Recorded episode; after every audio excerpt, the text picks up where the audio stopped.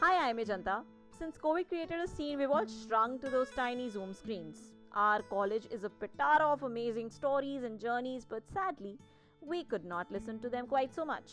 So we at Eloquence thought to present to you a series wherein we interact with our professors in an effort to get to know them better and also take some tips that would be useful for a lot of us.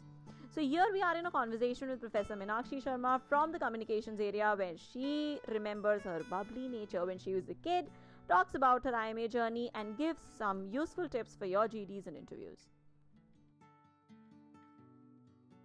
I just quickly start with the first thing that we wanted to ask. Um, I mean, we sort of wanted to have a glimpse of how your life at I M A has been like. I mean, there would have been some moments that would have stood out. So just wanted to know briefly yeah. about that. Yeah. So I've been here from uh, two thousand seven, eight. Uh, first, I came in one year as a visiting to teach um, a course which was a pre- pre- predecessor of W I P. And then the next year I joined as a full faculty. So it's been fourteen years around that. And um, there are many highlights. It's hard to pick. But my favorite really, I, ha- I think, has been when I interact with students in um, the first term. And that excitement is so tangible almost. Um, because very often the first class of term one would be, would be W A C. And we would meet the students on day one. And I loved that excitement, that sense of pride, that having made it, sitting there in that classroom, that it's all real. And, you know, we as faculty also feel that that's a special moment. And of course, otherwise, you know, the convocation, which sees the culmination of those two years of uh, hard work, um, seeing the proud parents there and, you know, the pride with which they Um, are there, you know, attending that grand ceremony. Again, something we missed out last year. Um, but those have been, you know, warm moments. I also think that this community, this very special sense of community that our institute has is absolutely unique. I have not encountered it elsewhere. And I have worked at a few places because I came to I M A, um, you know, in like the middle of my career. I didn't start here. So I have experienced other places, but uh, this is just a wonderful, lovely place where, because of the way it is designed, because we all live on the same, you know, campus, we are sharing everything. It seems really like a community, which in other places the claim is made, but it does not feel like that. So, um, yeah, I would say interviewing students again, that exciting time when everyone is at their best, and you know, so many hopeful people.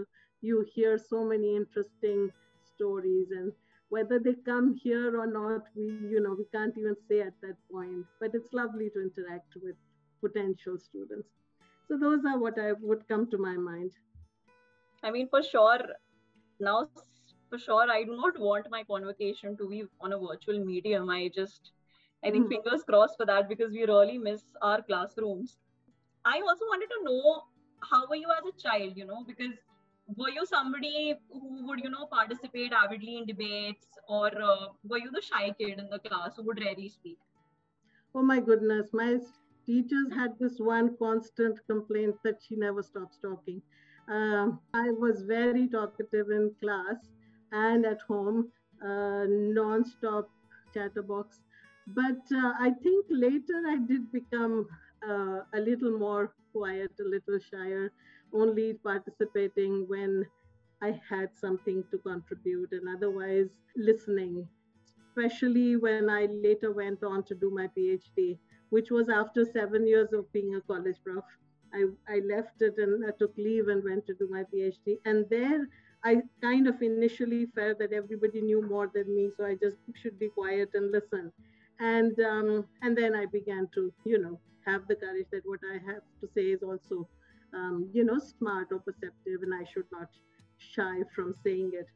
I think in school days, my forte did turn out to be writing. I mean, the speaking was whatever, but writing is what I was really appreciated for by my teachers, and it gave me a lot of confidence. In fact, I connected with the teacher who taught me in classes six and seven.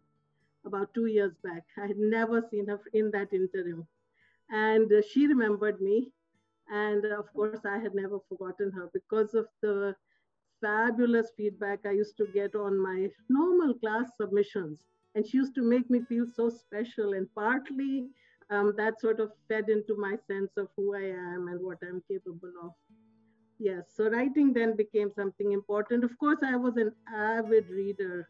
I was voraciously reading anything that came into my hands. And what came into my hands was a lot because my dad was a very literary-minded person. He was not a professor. He was not in academics. But our house, we had a personal library of my dad, which was thousands of books, right?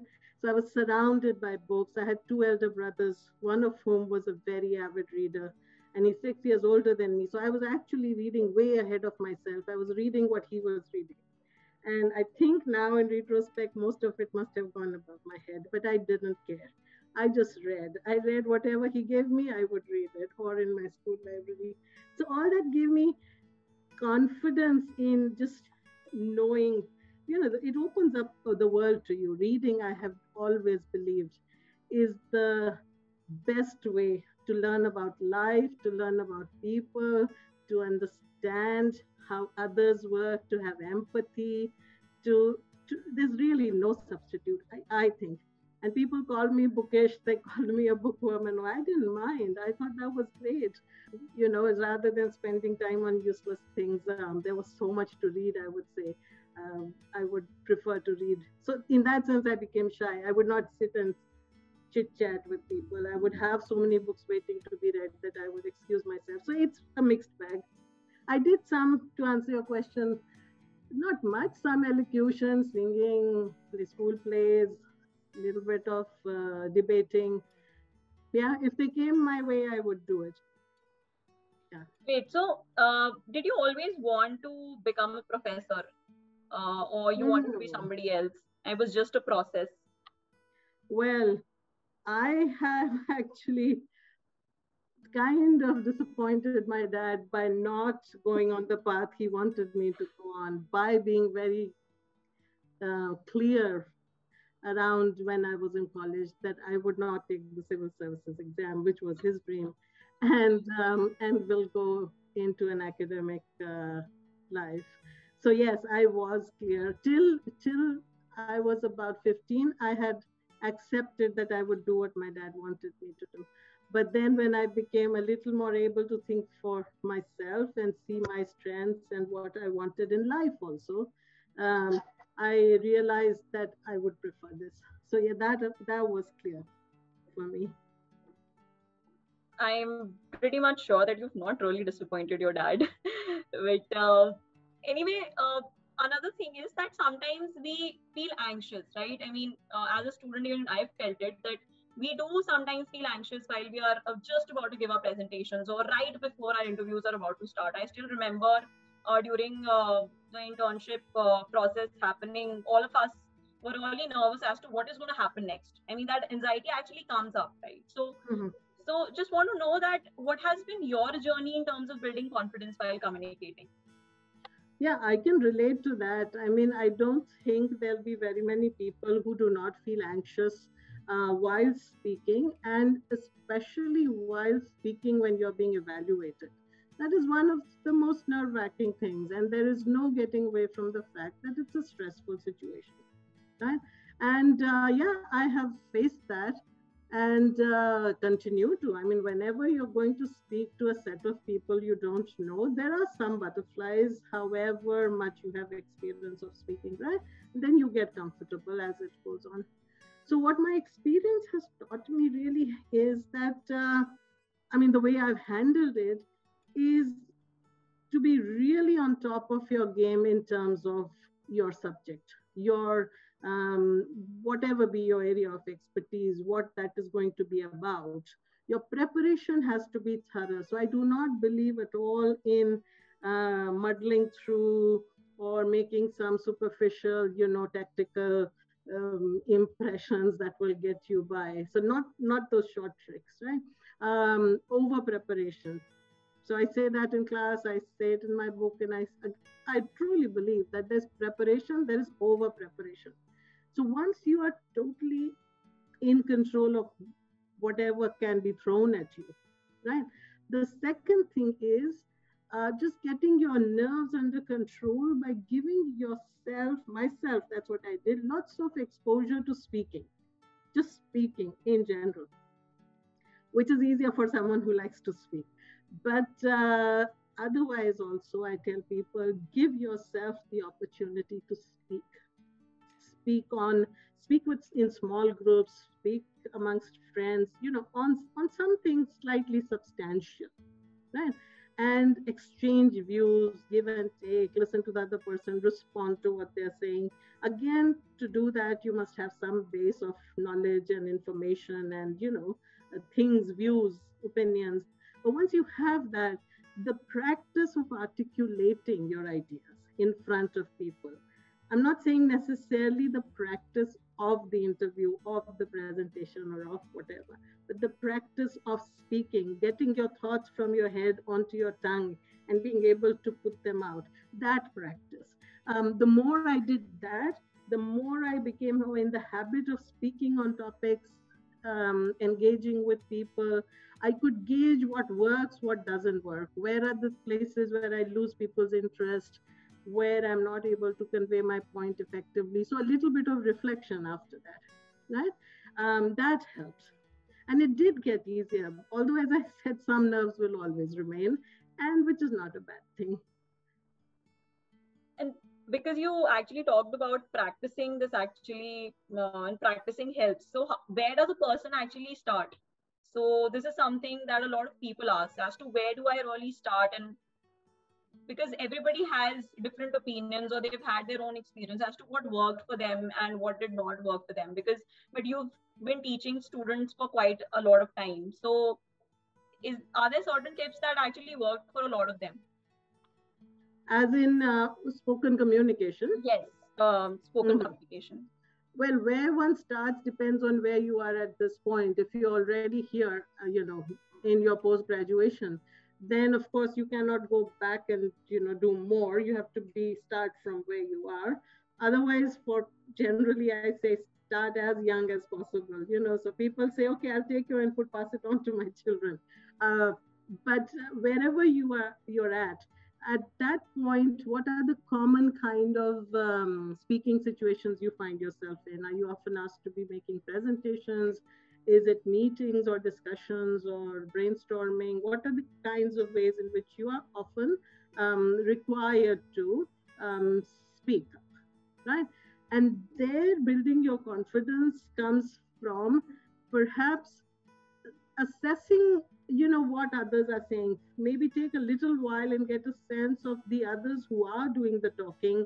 Are they saying some earth-shattering, um, you know, discoveries, or are they making logical points, or some of them making illogical points? And that seems to, you you're also a critical listener. Every time you're there as a speaker, also put on your critical listening hat and see that, you know, um, from the my perspective as a listener, what is working or not in those guys who are speaking. You know, that itself is a lesson to me. So when I speak, I don't want to be doing the things I already judged as not effective. I want to be doing the things I already judged as effective.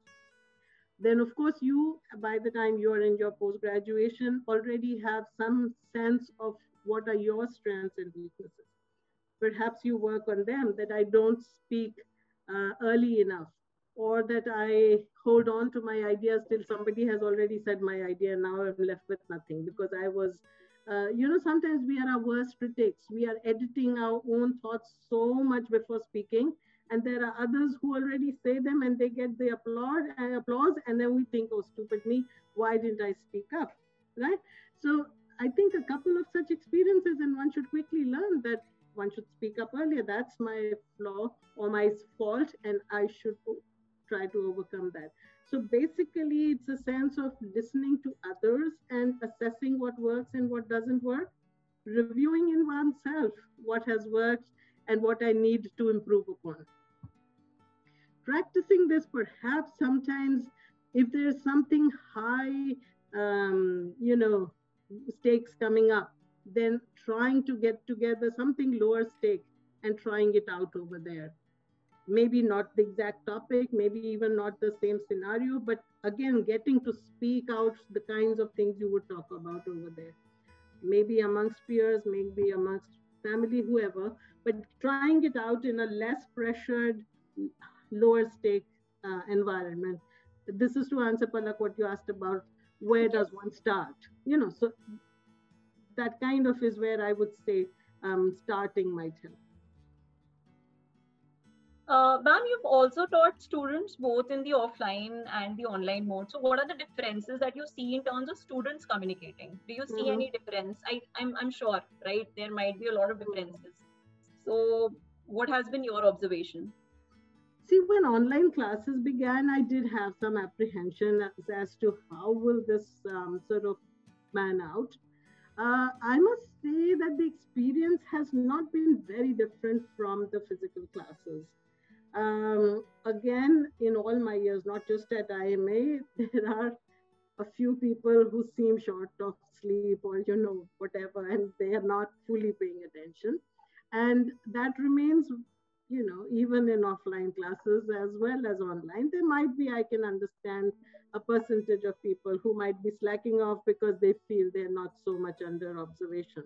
But the same thing happens in a physical class, so it's not much different. Um, there is sufficient engagement. I have a sense, I could be wrong, but I have a sense that those who want to engage are not really uh, not engaging. They are, they, they are um, the, with the chat function, with the raising of the hand, and when, or when speaking, when asked to speak. Um, the kind of proportion of students I would find responding in the classroom uh, is, I would say, very close to what I find in the online too. What I do miss is the intangible energy. It's very hard to put your finger on it. There's that energy, there's a feeling of an offline class. There is that sense of everybody pouring into the classroom and the last two minutes before, you know, eight forty-five or ten twenty or whatever. And the class is basically empty and then everybody just comes in. And all that excitement is kind of something I miss, but then again, once you're in the classroom, all that goes out of the window. I forget whether it's offline, online, you have a task to do, there is a topic to be discussed or a case or whatever. And um, the mode uh, does not seem very different even from my perception of the students. One hears about, you know, claims about um, connectivity issues and this and that. But that is where what I'm putting in that category of some people, even in a physical class, not fully being present, their mind being elsewhere. So, so how can, there is a limit to how much one can ensure, uh, you know. So yeah, I don't think, I mean, you guys will be in a better position to tell me whether students are having problems communicating or not. And, you know, if I... Uh... Uh, talk about another aspect. You talked about listening skills, right? Uh, so mm. how do you think the habit of listening has been affected? Uh, do uh, people actually prefer listening to long sentences, or they want to want the other person to actually keep it short? Because I remember uh, when we were having our uh, interviews, uh, when we were sitting for our internships, we were told that, you know, you need to keep it crisp because uh, the interview will not last as long as it used to um, in a physical medium. So because uh, just expect that they will um, expect shorter uh, time span, or uh, they would want more crisp answers. Mm-hmm. So I just wanted to understand as to uh, do people actually want uh, the other person on sitting on the other hand to actually speak really crisp? Um, what are your thoughts on this? I think generally in spoken communication compared to written communication, forget the offline, online, the two other modes, that is writing and speaking. Writing gives you the benefit as the receiver, so the, whoever's the reader has the advantage that they can reread a sentence. They can reread a whole paragraph, they can reread, go back five pages and read whatever was the reference which they seem to have, uh, can't recall right now. So writing, therefore, you have the luxury that you can write more complex sentences. You can write, um, and, and only when the subject deserves, demands it. You should never write complex sentences for the heck of it. But even when it demands it, one must realize that in the spoken mode, we've been listeners also. We've not always been speakers, right? So whenever I am the listener, we know that when someone speaks a really long sentence, I have to hold all those words in my head till the full stop is reached, and then I get the complete sense of it. You are asking me to do a lot more. As a listener, I'm doing a very difficult activity, right? And then that activity is being made more difficult because of the length and complexity of the sentences, which is putting additional pressure on me, right? Now, again, when we reverse these roles and I'm the speaker and I know this happens whenever I'm a listener, then I should use that perception to change the way I speak, because my listener should not have that same trouble, should not have to contain various clauses and uh, parts of a sentence and hold them on till the sentence is complete and then make sentence make sense, because by that time I will move on to my next sentence. So the poor listener is just struggling and playing catch up. For that reason, one always in speaking compared to in writing need to be much more aware of keeping your ideas closer together, right? The other thing which you you say you have been advised about in the uh, you know internship interviews or things like that, the entire thing might be uh, sort of condensed because it is online. That is more about the whole time rather than individual sentences. That the entire message that you want to contain, you, to convey, it will be in your interest that you get it out before they suddenly cut it short and say, you know, time is up, or we're only giving it twenty minutes compared to forty minutes. Now, you don't want that part of your, the whole message that you wanted to put across did not get done. So that is more about condensing in that entire thing rather than making your Uh, sentences crisper. Of course, sentences crisper, as I said, applies to spoken communication, uh, regardless of mode. Yeah. Just uh, wanted to talk a bit on uh, group discussions as well, uh, because mm-hmm. that is quite a topic uh, considering the virtual mode. Mm-hmm. So, uh, what, according to you, are some common mistakes that students do or students make while preparing for group discussions? In my, what I have seen is not the preparation. I have ended up seeing the end result, and the end result makes me suspect what the preparation might have been and also what the advice might have been that they received, right? And the sense we get, and sometimes this is sort of confirmed by speaking to students, uh, you know, about why they were doing it the way they were, and to then be, uh, to be revealed that uh, they got the advice that you have to do it in a certain way. That certain way does not lead to the best performance, because that certain way says that this is like a contest and you have to get yourself into the discussion. Also, sometimes that you must all agree to speak in a serial manner. So, you know, just one after the other you speak. So either it is very uh, free for all, everybody jumping in, you know, helter-skelter, or it is too structured and people are just speaking their set pieces one after the other. Now, neither of them amounts to a discussion. The word, key word is discussion. What is the group doing, doing a discussion? And a discussion means a give and take. It means as much speaking as listening.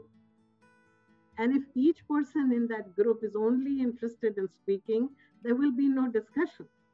These are like mini presentations or mini speeches that people give out, which does not, because for it to be a discussion, it has to respond to one idea, has to be in response to the other idea, to build on it, to refute it, to take it further, to question its logic. But if each person is not listening but has come prepared with certain points which they must insert into what is being said, the whole thing becomes meaningless. Like it, it does not deserve to be called a discussion. And that is the point. Unless you come there ready to be a critical listener. That is, you listen, you see that there is, there is logic in what the person is saying, you respond to that, you appreciate that, you build on it. Um, if there isn't, then you have enough understanding to be able to say what is not okay with that line of reasoning, and then to propose what you are saying, which means that you reflect, you come not with a prepared set, but with you come with faculties of critical thinking, listening, and of course, enough sufficient knowledge about the industry or about the sector, whatever it is that you expect the topic to be about. Once you come with all of that, that's the preparation you need. You do not need the preparation in terms of points already made, or the preparation in terms of when can I say my set piece, regardless of where the discussion has gone. So, so all that prevents it from becoming an organically developing discussion, and it just ends up very stilted and artificial posturing by different individuals. That's not a discussion. Uh, but uh, there are also certain times, uh, for example, I remember uh, a group discussion uh, last year uh, while uh, I was, uh, while the internship process was going on, and it was a complete fish market, right?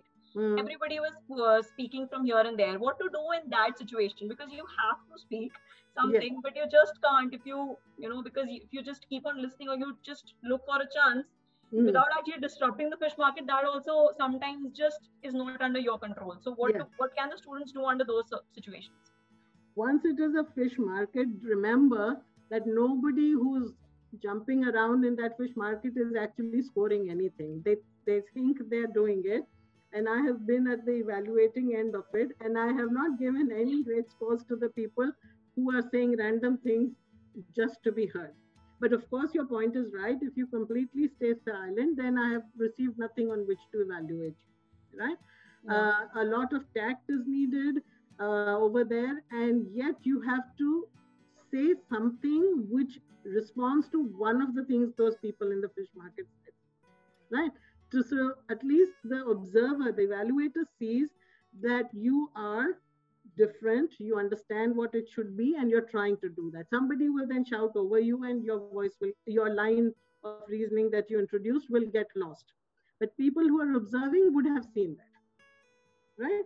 So you still, the, the student who is who has approached it in the right manner should continue to make the efforts, but those efforts should not be to become like them. The efforts should be to bring it back, back on the track of a logical discussion. So take up one of the points somebody said and say whether you agree with it, whether that's a good point. Also try, a lot of people then learn to say these phrases. And again, you know, they don't mean it. That, oh, that's a good point, or, you know, taking that forward, and then they're not taking that forward. They say a random thing, which is their set piece, which they already had no connection with that, right? To truly take it forward or to truly respond to what that person is saying, that should be your effort. Now, of course, when everyone is shouting, maybe you will have to raise your voice a little, even just to be heard. So to that extent, you may have to become like them, but don't become like them in terms of saying uh, pre, pre pre-ready, pre-made, um, you know, pieces that uh, on the topic, because that doesn't score anything. Mm. Uh, another question is on body language. Uh, do you really think that body language plays a diminished role in a virtual setting? Because of course, um, a lot of us will, like all of us will be giving our interviews in a virtual medium. Mm. And uh, that's a very important point for us to consider, because Uh, if we know nothing about it, just goes all in vain, and we act like we always do, and we don't realize that, okay, this mm-hmm. should not be done, right? So any tips on that?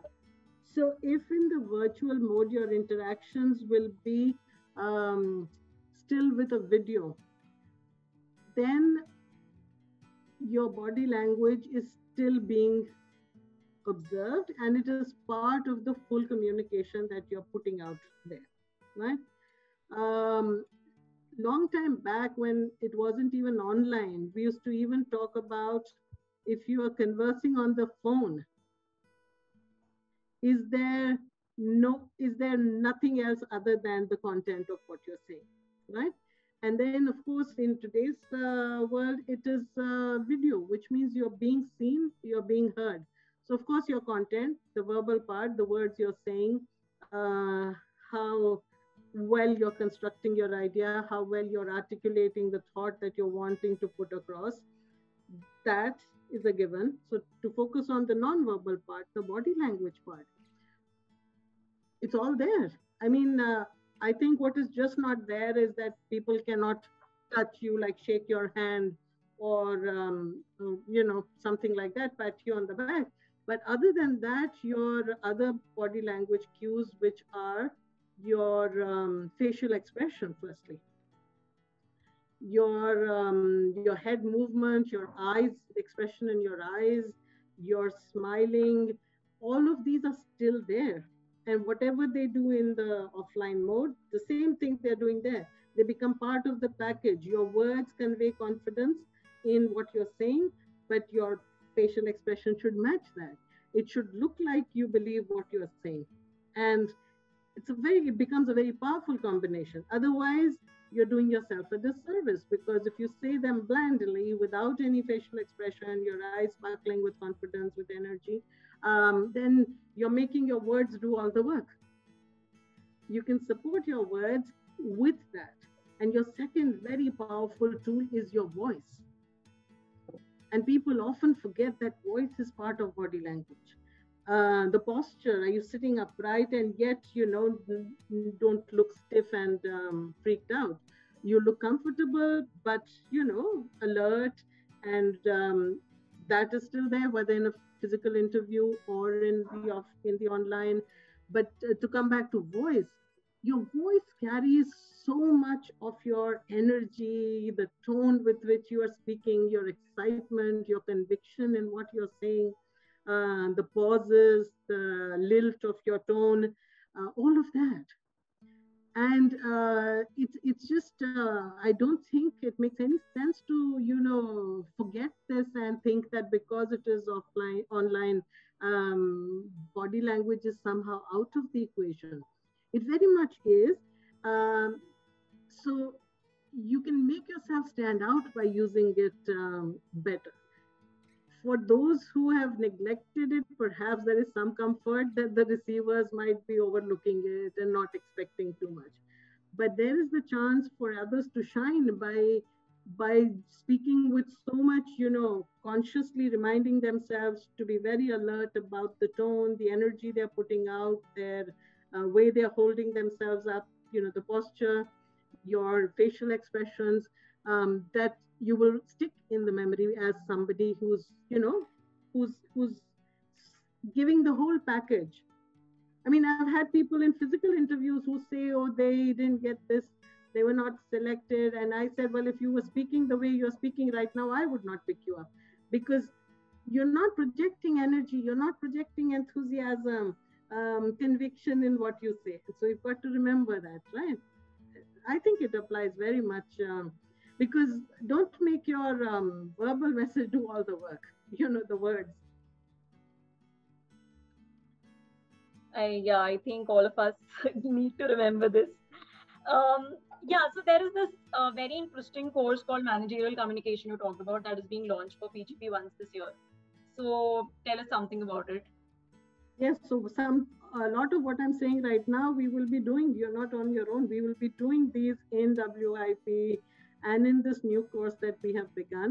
Um, this has been something for uh, quite some time we have been um, working on and thinking that we need to um, sort of adapt um, the first year courses, core courses in such a way as to make space for a course where we can talk about the underlying concepts of communication and the dynamics of communication in the context of an organization.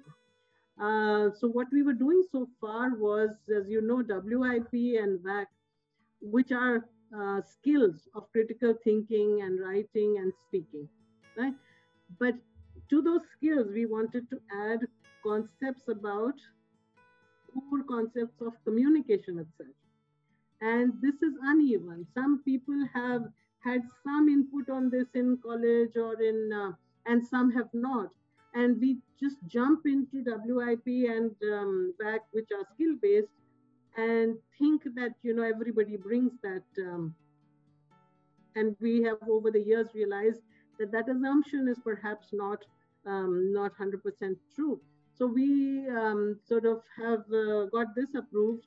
Uh, we adjusted the credits and made space for this zero point five credit course called Managerial Communication. It's a ten session course in which um, we will do this.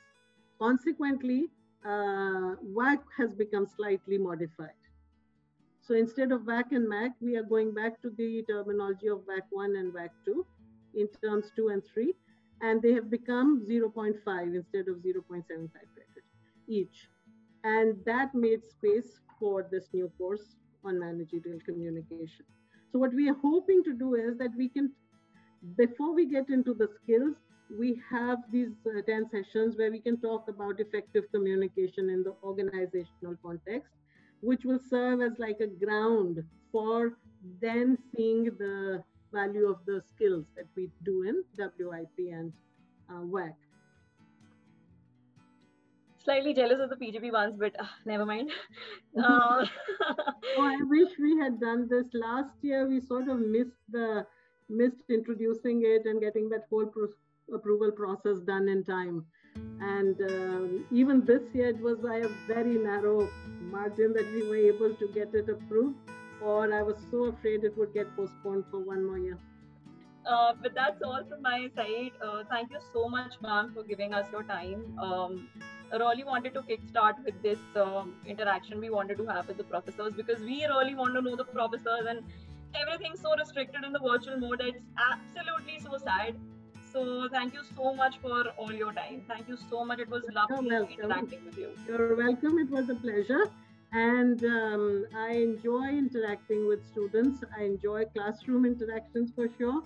But uh, this was a pleasure talking to you about things that I that are, you know, very special, that I believe in very strongly. And uh, if it has value for you, so much better for me. Thank you, ma'am. Thank you so much. You're welcome. Have a good day. Bye.